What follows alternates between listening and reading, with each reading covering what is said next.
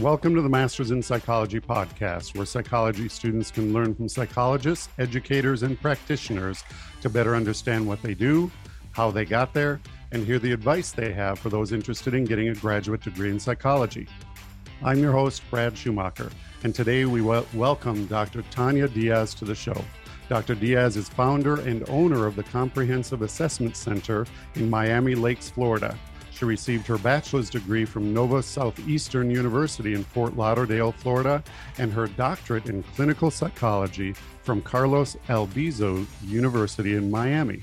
Today, we will learn more about her academic journey, advice for those interested in clinical psychology, and those interested in starting their own business or practice. Dr. Diaz, welcome to our podcast. Well, thank you so much for having me on, Bradley. Greatly appreciated. And thank you for the invitation. Always happy to help.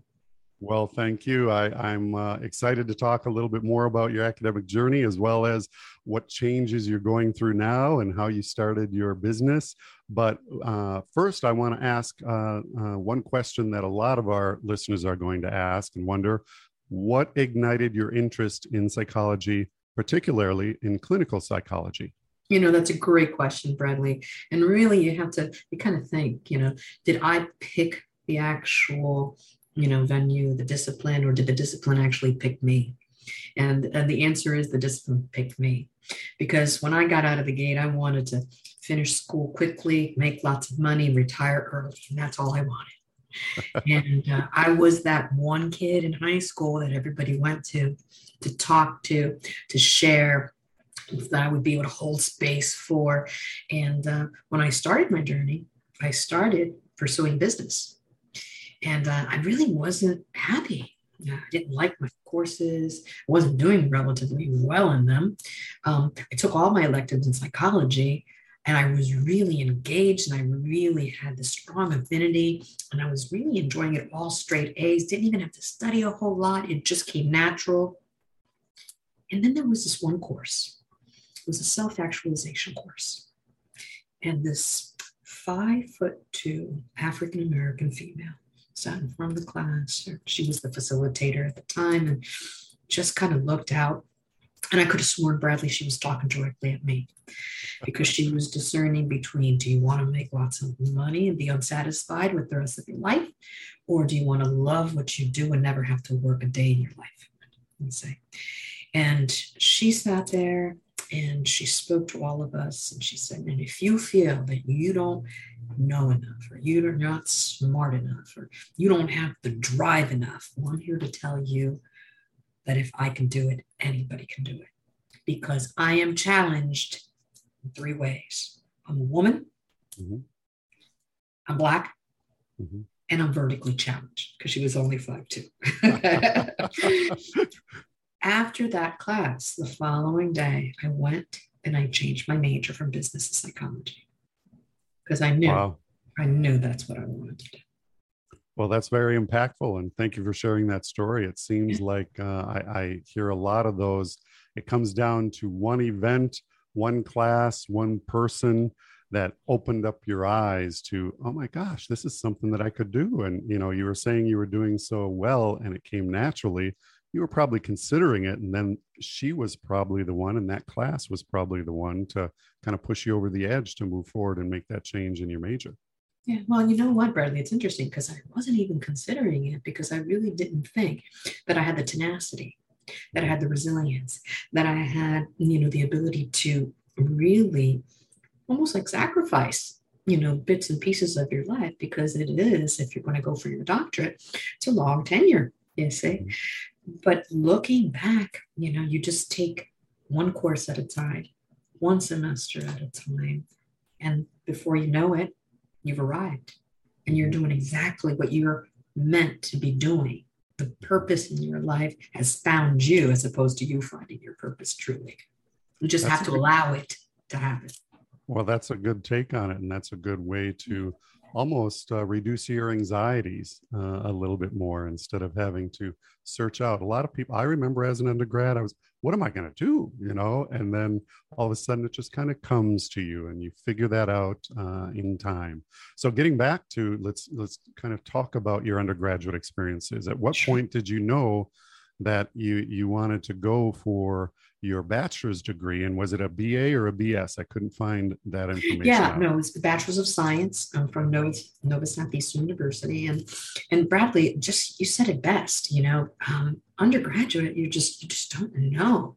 You know, you, there's so many options, and it becomes overwhelming, and maybe not even being informed of all the intricacies of so many choices and what they all kind of roll out to be. So I would go to the library and I was a struggling student. So I really didn't have a scholarship and I really didn't have, um, I guess, uh, financial support. And so I kind of put myself through school. So I was going into the library and consulting with the librarian. And back then it was the card catalog and trying to find out, you know, um, what type of scholarships there were. And I, I did a search in terms of what careers were out there and what were they paying and what were uh, the number of years and minimum requirements. So I was doing a lot of data collection, anxiety through the roof because I had no idea, you see. And um, like you said, it's just you have to put a little bit of the effort in and you're going to have to trust the process. Mm-hmm. And people are going to cross your path that are going to guide you that are going to influence you, that are going to talk to you in ways that only your inner knowing can hear. You see, mm-hmm. and that was that professor at you know Nova Southeastern.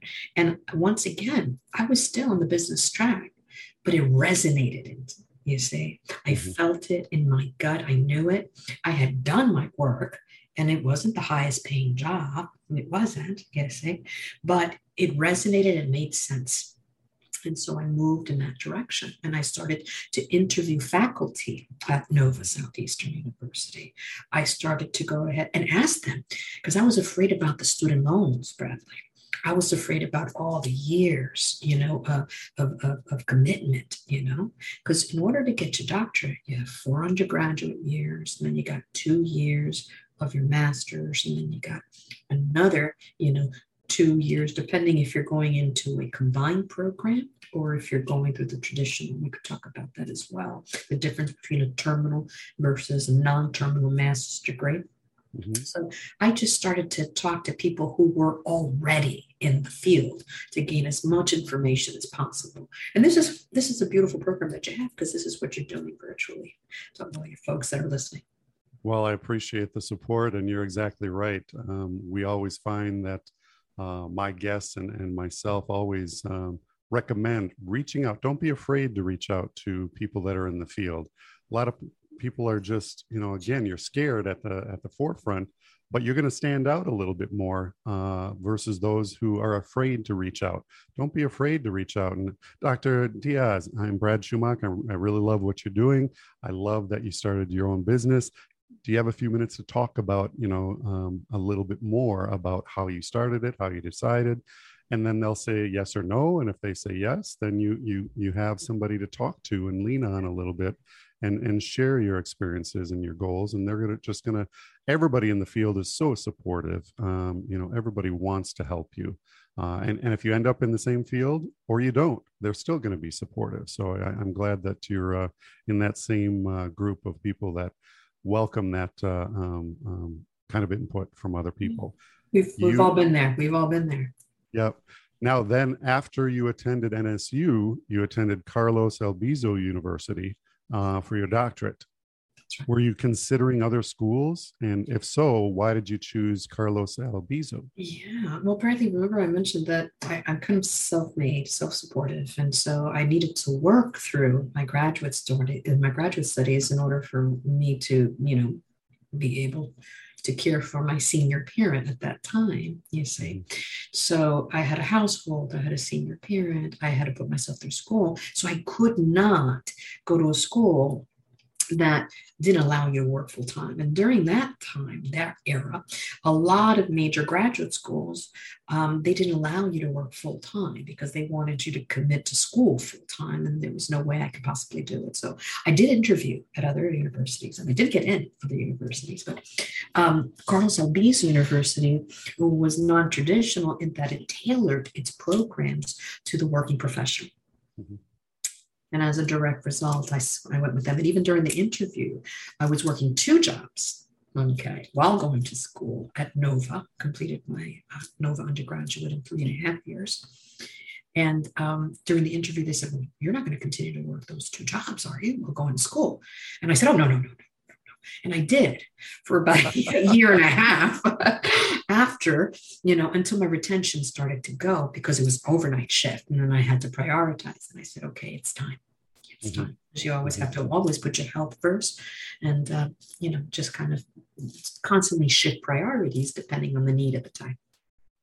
You also mentioned that it kind of found you, this, this career found you. Now, let's talk a little bit more specifically about how clinical psychology found you versus all of the other branches yeah. of psychology. Can you speak yeah. to that for a minute? Yeah, of course. You know, great question, you know, because it's like a buffet, right? Mm-hmm. You're going to go to a buffet and there's going to be things that you like on the buffet more than others, things that are going to be more appealing that you gravitate to. Your taste buds are just going to incline you.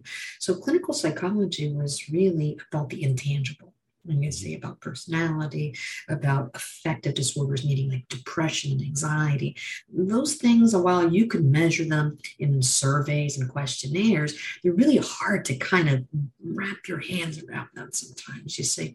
And that's the people that I wanted to reach. Okay. Mm-hmm. Those are the people that I wanted to help. The neuropsychology was more medical. You did a lot of assessments. And then after that, you never saw the person again. And so mm-hmm. it was very kind of impersonal. Mm-hmm. Uh, very important piece because you get that evaluation and then you have the opportunity to develop a treatment plan that helps the individual you know and makes referrals whether it be occupational therapy physical therapy all that. And forensics another wonderful opportunity to help those that are incarcerated but that was just not with my alignment at the time. I really wanted to work with people that were struggling emotionally and that's what led me to clinical psychology well, that's a good summary. And you kind of highlighted some of the other branches as well. And what's interesting is, you know, people, I think nowadays, neuropsychology and neuroscience back then, and then now it's blending more with psychology. Yes. I'm finding through my uh, discussions with my guests and people outside of uh, uh, the podcast guests that neuropsychology is kind of finding its way into all these different branches anyway. For example, forensic psychology, more and more people are looking at the, the neuroscience behind uh, what you remember as a witness, you know, to an event. Uh, and then they're looking at how to recall that information and the the types of memory that you you bring up um, while you see a lineup or you see pictures or anything like that. So it's interesting that all of these seem to start to blend a little bit more and almost um, intertwine with other branches as well. And that's just one example but it's uh, interesting that you brought up the neuropsychology. I recently had a guest on that talked about that as well and we had that slight discussion. So um, do you have any other fond memories? You already brought up one that kind of you know solidified your idea this is this is where i need to be. Any other fond experiences or memories while attending either nova southeastern or carlos albizu, albizu? yeah i you know what? I was in albizu. This is exemplifies how sometimes when you're doing your work and and you're doing what your i guess purpose is. Okay, you're aligning with your heart is speaking to you that this makes sense for you. People cross your path. I remember giving a presentation. And it was it was presentation in class. The door was open, and one of the chairs passed by. He kind of peeked over. Didn't think anything of it. I went to the library. I was always in the library. And he sits sits down and he says, "Have you ever thought of X, Y, and Z for your dissertation?" He gets up and he leaves away. I mean, he walks away. And I was like, okay. he comes back around a couple of weeks later. He says, Have you ever thought about teaching? He says, You have a knack for it. If you haven't thought about it, think about it. He gets up and he walks away. You mm-hmm. see. And so we developed a relationship. He ended up becoming my chair and my mentor. Okay. He's long past, God bless him. And um, it's just people that take special interest in giving back because they themselves have been in that situation. And hence the reason for my being here on your show today because it's Mhm. always about giving back. So yeah, that, that's always a fond memory because he kind of guided me when I had no idea that I wanted to be a professor either. Well, not only that, but that's a, uh, a unique uh, communication behavior, planting the seed, not even waiting for a response. Not waiting. walking, walking away. That's funny. That's funny. Um, any any other advice that you'd have? You've already shared a lot of advice so far for those who are seeking a master's or a doctorate degree in psychology, and specifically any advice to for those interested in clinical psychology. Yeah. So your decision really should come down to a couple of things. Hmm, Okay. Number one, proximity. And there's a lot of competition now because now education is changing. Okay. We're doing some hybrid models, we're doing some online models, we're doing in person. So, you know, proximity. Are you willing to move? Are you willing to stay in state? Number one. Number two, finances play a really big role in it. You say, Mhm. so, do they have stipends and scholarships? Which universities offer what type of incentives? If you're a veteran, if you're coming back to school, whether you're, you know, right out of high school or whether, you know, you're in second phase in your life, it doesn't matter. What are your needs and try to match your needs with the offerings that those universities have. Mhm. So attending college fairs, attending, um, you know, uh, college fairs is a great way to really get a flavor for the different universities there. You see, because they set up all the other tables and so forth. Um, going online, Google is your best friend, right? Mhm. Uh, top 10 colleges in this particular area of the states, you see, and then look them up individually their, during their admissions department. Be mindful of how fast they respond to you. Be mindful of the campus life if that's what is aligning with you and you want that experience as part of the package. So do your do your homework. No, very good advice. I'd also add, if I may, um, go, you know, extending the Google search and, and find career guides. Um, and so, one thing that I know that our website does is we have put together scholarship pages and and career guides as well. And uh, let's make sure that I'm sharing the right screen here. Screen number one. I have multiple screens. Um, so one of the things is just a careers guide that gives you not only types of psychologists, types of therapists, counselors, and then uh, talks about those and then gives some uh, recommendations and other resources for that. The other thing that's interesting that a lot of our guests and, and some of our uh, people that are listening to the podcast, they want to know a little bit about, as we talked about these branches of psychology, if you can see these here. And so, you know, what's the difference between experimental psychology or educational or developmental? Go out and, and do your own research to find out oh well that speaks to me like you were saying before it, does it speak to you or doesn't it speak to you and those are some other recommendations that i'd have is just do your research and, and google is your best friend as you said. So uh, definitely go out there and be proactive. I think that's the bottom line is don't be reactive be proactive and, and try to educate yourself a little bit more. Um, one thing I found when doing the research on you, and I love doing research on my guests before having them on, and, and uh, yours was quite uh, unique as well uh, in a number of ways. Number one is 1999, you completed your internship at Nicklaus Children's Hospital, and I believe you are providing um, individual, group, and family therapy to mostly children and adolescents. So tell us how you found that opportunity and what was most memorable about that experience. Yeah. So, Bradley, I got a funny story, right? So, when I was 18 years old, didn't want to have anything to do with children. You know, they they just they were loud and I just dirty and none of that. And a friend of mine told me one day, "You're going to be working with children." I just know it because children will gravitate towards me. Right. And you know, I was at a barbecue, a whole bunch of children. I'm just relaxed and you know, with the adults. And Tanya, Tanya, can you push me on the swing? Tanya, can you? you know? And so there was again a natural affinity, and and I thought that working with children was uh, I wanted to be a well well-rounded psychologist, and I thought working with children, gosh, I didn't have any experience working with children. So I ended up doing my practicum at uh, back then it was called Miami Children's Hospital, now Nicklaus Hospital, Mhm. and uh, I fell in love with children.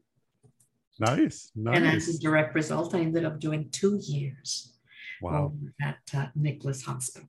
And it was wonderful, wonderful experience. The other unique aspect of your academic career is after your internship there, you completed one year residency at Everglades Correctional Institution, which is an all male maximum security prison. So this is unique. Um, you know, I haven't come across this before. So tell us a little bit more about some of the challenges and why you selected. If if I'm I'm looking for an internship and I'm a, a short female black uh, individual, as you just described yourself, yeah, I want to go to this all male prison. So tell me a little bit about why uh, you selected that and, and tell me uh, your experiences. Yeah. So the short African American female is my professor, Bradley. Oh, I so see. I'm, his, okay. I'm Hispanic, Sorry. Cuban by descent. No worries. Okay. okay.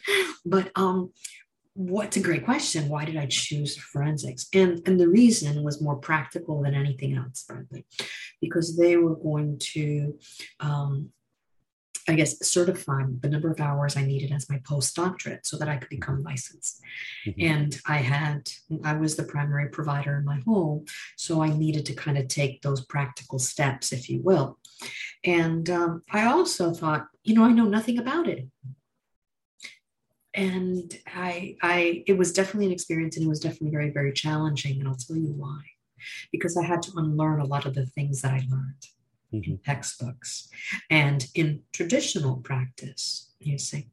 Um, but the one biggest, biggest, biggest takeaway, I think, was my inner transformation and how my lens changed about the prison system and uh, the inmates within the prison system. Mm-hmm. And I thought to myself, you know, there are a lot of good people that make really poor choices. Mm-hmm. Yes. And it's not to say that they're all you know, really, really good people. I'm not saying, I'm saying everyone at some point has made a poor choice. And just sometimes those choices end up being fatal choices. Mm-hmm. So, yeah, so it definitely gave me the opportunity to really kind of, you know, evaluate, you know, um, I hate the word psychopathology, you know, but but just the struggles across the lifespan uh, the mm-hmm. struggles across the lifespan and how they bleed into adulthood on uh, individual social micro and macro level mm-hmm. so what's interesting i did some research on that uh, facility and it was originally planned as a mental health facility and was converted to the correctional institution in 1995 and i believe you started there probably four years after it actually transitioned. I think you were there about 1999 or 2000, maybe 2001. Now that I learned that you stayed at Nicklaus for two years and not one year, so it, it was closer to that time period. But mm-hmm. I found that interesting that it originally was a mental health facility, and uh, and then they're bringing people in like you to help, um, you know, with the inmates. So uh, it's quite a unique uh, uh story. Now you are the owner and founder of the Comprehensive Assessment Center you refer to it as the center. Uh, tell us more about uh, the center and how and why you founded it. Yeah. So I went ahead and I entered academia the same year that I opened the center. Okay, on a full time faculty position. And the reason I wanted the center um, is because I wanted to keep my feet wet in terms of reciprocating with clients and applying the principles that I had previously learned. I didn't want to be a faculty that just taught and regurgitated from the textbook. I wanted to have the classroom come alive by injecting experiences, okay, um, that I had in not only my, you know, I've also worked community mental health agencies in my internship, postdoctorate, but also in my private practice. So this was the best of both worlds for me. I had an opportunity to still have that client contact, and in the same vein, I could share some of those experiences with students in a supervision capacity, in an academic capacity, and in a mentoring capacity. Mm-hmm. What were some of the biggest challenges um, when you started the center? Yeah, that's great. Not knowing how to run a business. Mm-hmm. Because they don't teach you that in psychology, in, you know, in, in, in, in graduate school when you're going for psychology. And I didn't major, obviously, in business. So learning through trial and error, yeah, was probably the hardest. Okay. And then I, am sharing the screen again, and, and here's kind of a little bit more information about the center. And I love all the pictures of all the uh, staff there as well. Um, were these the original uh, five, or um, did you eventually were, add those more? Were, yeah, those were the original. Yeah. Okay. Yeah. Well, good, good. And and I should point out that uh, a good variety. If you talk about your team here, a good variety of experiences that uh, you're bringing to the table as well. So. Yeah. So the other question that I have regarding that is you know you said i didn't know how to run a business so that was one of the challenges as well pr advertising um, taking care of the money the insurance that sort of stuff um, yeah. you, did you kind of know ahead of time that hey i'm going to have to find somebody to do this or did you take that on yourself and then decide no i can't do it because yeah. and the reason i'm asking that is whenever i ask my guests about starting a business some of them do try to do it themselves and then realize this is just overwhelming. I can't do it. I'm not good in this area. Or some of them recognize from the get go, I need to find somebody in order to start this because I'm not going to do this. So tell me what your thought process was and your experience was. Yeah. So, Bradley, I'm like one of the best kept secrets. and the reason why I'm saying this, modestly so, right, um, is, is that I really didn't do a lot of marketing. Okay. And so, um, again, it started out very, very small, and a lot of it was word of mouth. I got on some of the insurance panels. Um, I do some social media now, you see, and I ended up having to hire, you know, someone to do the administrative piece, but not really a lot of marketing or anything along that line, because my primary scope was in academia. Yes, see. So if you really wanted to launch, you know, your own business, you definitely need to hire if you don't know or take courses and become educated, you know, on the logistics and the business piece of it, you see. But remember, I didn't want to go into business just for that, mm-hmm. you see. Mm-hmm. So I ended up hiring someone who was with me for about 10 years. Hmm, who did the administrative piece, but not a lot of marketing or anything. I just got a lot of referrals. I currently have a waiting list um, from individuals that I've seen intergenerationally. Mm-hmm. So I've seen, you know, mom for X number of years has a baby. A couple of years later, mom is doing phenomenal. I see their child. They grow up to be a teenager, come back a couple of years later, and it's awesome. It's it's it's amazing to be able to still continue. It's almost like you're part of their extended family without blurring the boundaries or lines. Mm-hmm. So it sounds like you you create this relationship and you like seeing their growth um, throughout their lives as well. And you know, one thing before I ask you a little bit about your teaching, because I know that you have taught graduate and undergraduate courses at various universities. Before I transition to that, um, one thing that came to mind while you were talking is how did you decide um, what areas to focus on or offer in terms of counseling and therapy it's or is it a, a you know um, come to me and we'll we'll deal with anything. I, I, know on the website you say we specialize in certain areas. So how did you uh, decide that? Is it based on your staff and their experience and their um, you know level of education and, and their training? Or did you also have you and your staff train for those particular topic areas. Yeah. Does that so make sense? Yeah, it does. It does. I wanted I wanted the center to be very comprehensive in its ability to render services to diverse populations. Mm-hmm. You say.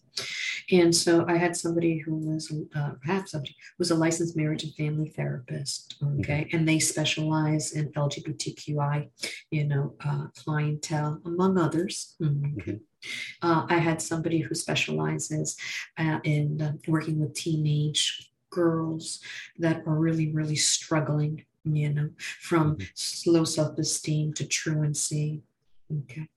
Um, I wanted somebody uh, who did assessments myself. I wanted someone to be able to do family work so that if you needed, you know, uh, it's like a one stop shop to a certain degree. Now, I have um, focused more, okay, on uh, more the mindful based um, what we call cognitive behavioral therapy approach. Okay. Mm-hmm. I have now struck a very special interest. Now I'm curious now again um, about quantum. uh, psychology. You see, and it boils down to science. You made reference to that earlier in terms of neurology. How ironic is that? I wanted nothing to do with medicine, and now I'm diving into science. Sure. See, so um, I, and I think that the biggest takeaway for the audience is, you know, listening here is that you're always evolving and you're always changing. So always kind of look life, you know, with the sense of curiosity you say. And if, if it spikes your curiosity, then move in the direction of it. As you mentioned, Bradley, do your research, start learning about it. And you you'll you sometimes sometimes you'll end up going down the rabbit hole, but in a good way. Mm-hmm because you'll discover gems along the way and some of those pieces are going to really really resonate with you and those are the ones that you need to kind of you know pay special attention to and proceed with Sure. Very good advice. And you mentioned, you know, expanding yourself and, and being open to evolve uh, and change. Two things that I wanted to ask is I see that you're a certified HeartMath trainer. So tell me, what does that mean? I looked it up, but I want to hear from you. What is this? sure. Why did you go that route and, and become a certified HeartMath trainer? Yeah. So remember, I was mentioning that for a couple of years, I've been looking at the, the influence of science, psychology, energy, electromagnetic frequencies, things of that nature, right? Mm-hmm. And so I came across in my research with the HeartMath Institute. And the HeartMath Institute is a research based organization out in California.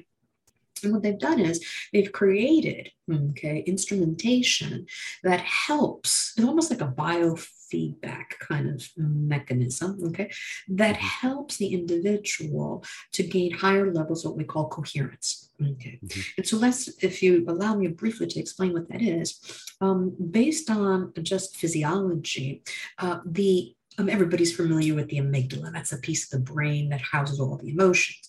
Well, what we some of us might not know is the amygdala, the amygdala, okay, is synchronized, okay, to your heart in terms of its heartbeat, right? Mm-hmm. And it communicates bidirectionally uh, to your heart, and your heart sends messages to the amygdala. And when people get very, very anxious and so forth, the first thing they start happening is their heart starts pitter patter very quickly. It sends messages through the vagus nerve, right, up to the amygdala saying, fight or flight. You're in danger, right? Mm-hmm. And then what happens next? Adrenaline, cortisol starts pumping into your bloodstream, right? Doesn't make you feel good. You either fight, you fight, or you freeze.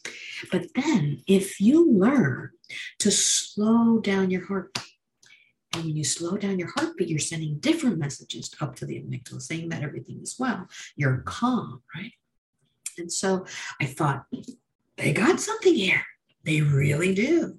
And um, and so I went and you know I, I dive in and I wanted to become certified so that I'm able to not only do this in therapy, but also train others if they're interested in this particular experience. Yes, so it's really cool because you could actually attach it to your, you know, uh, to your uh, cell phone. Okay. And you can measure, you can do it at any point in time. And it really centers you because what happens when you are centered and grounded, Bradley, and you have that low, uh, excuse me, that slow heart rate, it creates coherence, which creates a space for you to be able to respond as opposed to react. Because when our amygdala is inflamed, what happens? Our prefrontal cortex is part of the brain that's responsible for you know executive thinking and planning goes offline mm-hmm. and this is why they tell you don't make any major decisions when you're under duress mm-hmm. now it's interesting that you brought that up i, I want to share my screen one more time here and yeah. Uh, you have a YouTube channel, and it's interesting that you oh, brought up the vagus nerve as well. That was one of your most recent uh, videos that you shared on here but all these other areas that you've uh, talked about it's kind of interesting especially when you brought in the idea of this HeartMath as and this um, it probably relates to that heart rhythm uh, technology, technology. Yep, mm-hmm. that you were talking about. So, all of these things that people don't really think about that they can control when in actuality you can bring down your heartbeat and, and focus on that. And then, as you were saying, with the amygdala. So, all that stuff is interesting to me. I always love uh, talking about some of that stuff. So I mentioned earlier that you were uh, teaching uh, graduate and undergraduate. Are you still at, uh, is it NSU? I am. Um, I teach on a part time basis. I am faculty, that's what it's called, uh, like an affiliate faculty at Nova mm-hmm. Southeastern. And uh, I teach for Dr. Kiran C. Patel College of Allopathic Medicine. Mm. Mm-hmm. And what I do there is I teach uh, first year medical students um, some of the basic, you know, skills, clinical skills, what to look for, assessments. Um, uh, I, have given uh, a couple of uh, lectures on eating disorders and the physiology behind it, and the psychology behind it, the sociology behind it. And so the, the shift now is moving towards integrated healthcare. Mm-hmm. And so they're bringing different in professionals from different, um, uh, I guess, disciplines, and uh, and kind of just collaborating and talking and having fun and learning you mentioned earlier before we started recording the podcast that you're you're going through kind of a transition and making some changes in your life and and uh, emphasizing on certain areas more so now and in the future. So tell us a little bit more about your plans and, and goals for the future and and what that entails. Yeah so bradley you know i, I kind of am um, beginning to almost like reinvent myself again.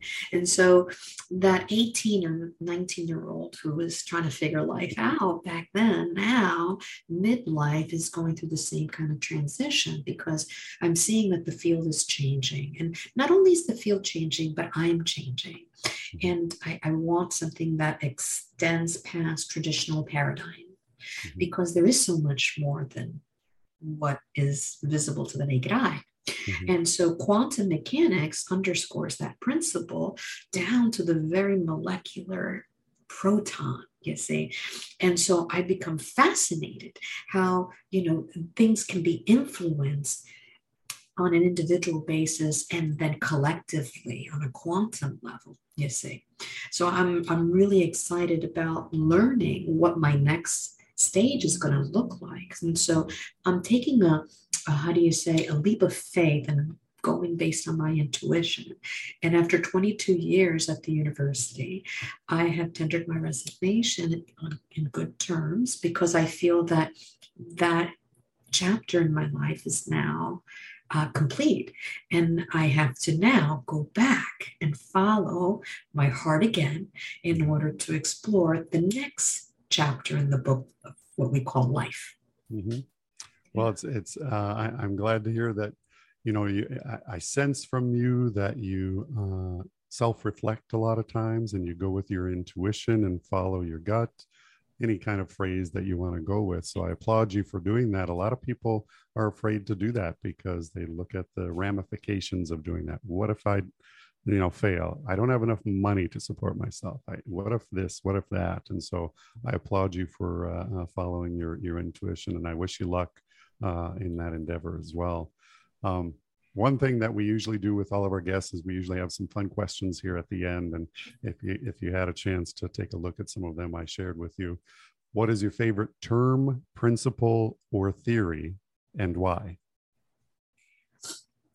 Again, my my favorite theory that I'm fascinated with is quantum right now. Mm-hmm. Quantum psychology, that's where it's at for me right now, because it kind of leans into um, all sorts of different branches of psychology and also a little bit on just the magic of being human. Mm-hmm. If you had any other advice for those interested in the field of clinical psychology or those wanting to start their, their own business or practice, any other bits of advice for them before we leave?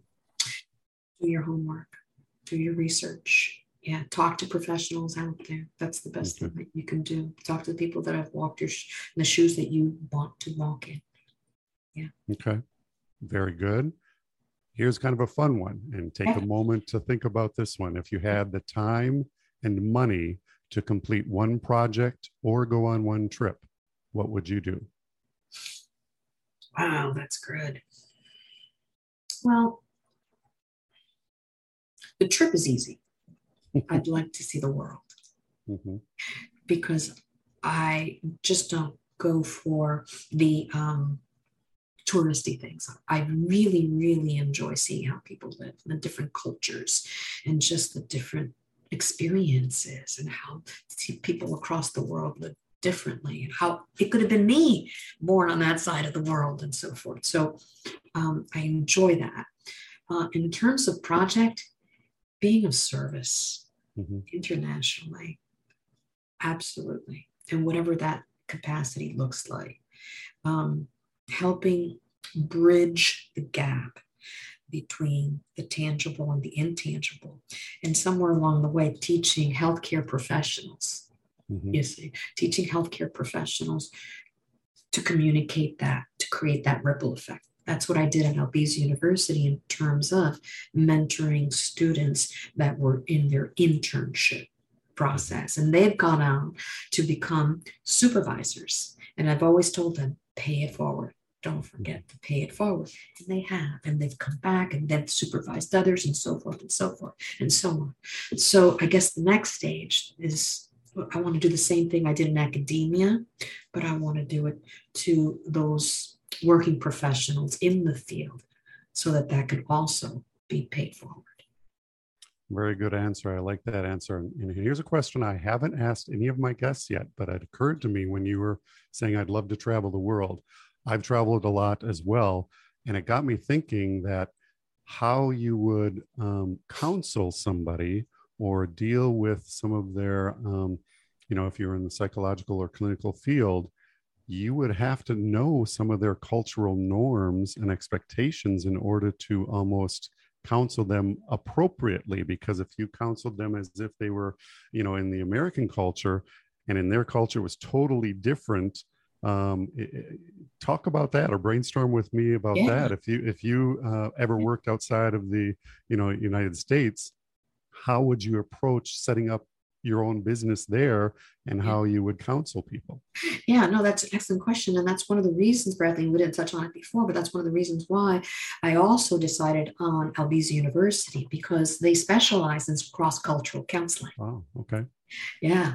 And so, um, and that's a must, that's a staple. Okay. You have to know the person's culture because that's woven into their life experiences. And for you to be able to become of service to them, you really have to understand their experiences, but not in a social vacuum. You got to mm-hmm. understand their experiences, you know, uh, on, a, on a macro level, you say. And that involves doing a little homework and, and, learning about the culture and understanding what eye contact means and, and what certain uh, religions, you know, kind of uh, overshadow or influence certain behaviors, what's acceptable, what's not.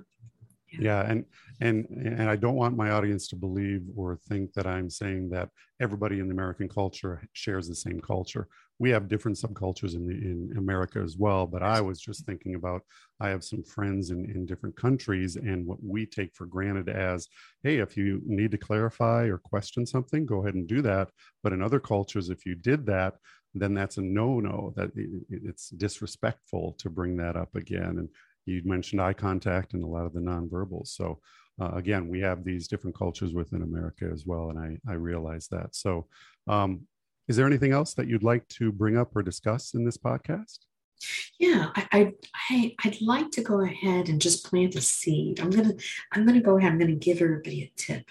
Mm-hmm. Everybody has a superpower that they're not even aware of. And what that superpower is is the breath. We needed to survive. We needed to be alive. But going back to the heart rhythm technology, going down to slowing down your heart rate, it has a plethora of benefits and so forth. And how you do that, Bradley, is through the breath. And the breath, you can also gain higher levels of awareness. You said, I reflect a lot. I do. And part of my self reflection is also engaging in meditation. And meditation is not when people think meditation is you're going to sit in a lotus position on the top of a mountain for hours on end. No, no. Meditation could be from three minutes to five minutes as long as you have some level of consistency and your mind is supposed to go wacky. Mm-hmm. And the, the trick is to bring it back to center to the breath. And the more you exercise that, the higher levels of calm you project within yourself and outwardly. And people, it's palpable, they can sense that. Mm-hmm. The calmer we all are as a society, the better we are at responding, thinking, and really interacting with one another. That's very good advice. And the other thing to keep in mind is you could almost make it a challenge for yourself uh, if you connect and use your phone or anything else to look at your breathing and everything, uh, how good you are at controlling that and, and being able to bring it down lower and lower. So it's almost like a, you could view it as a challenge uh, to, to get better at that. So I'd like to give everybody a gift. I don't get any royalties, none of this. it's a free app and it's called Smiling Mind. Smiling Mind. And it could be done with adults, children, youths, teenagers, families, school systems. It's amazing. And you pace yourself from one minute to three all the way to 45 minutes. If you're curious and if you're moved, take a look at it. Okay. Well, thank you, Tanya. Thanks again for sharing your story and your advice. And uh, I, have really enjoyed our conversation. Likewise. Thanks again for your time. Likewise. Thank you for having me. Yep.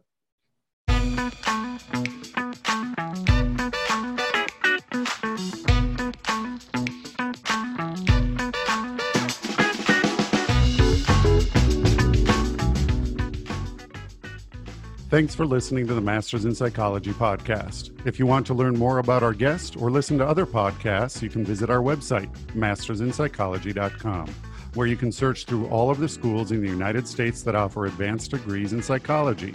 You can also find us on Facebook, Twitter, and LinkedIn.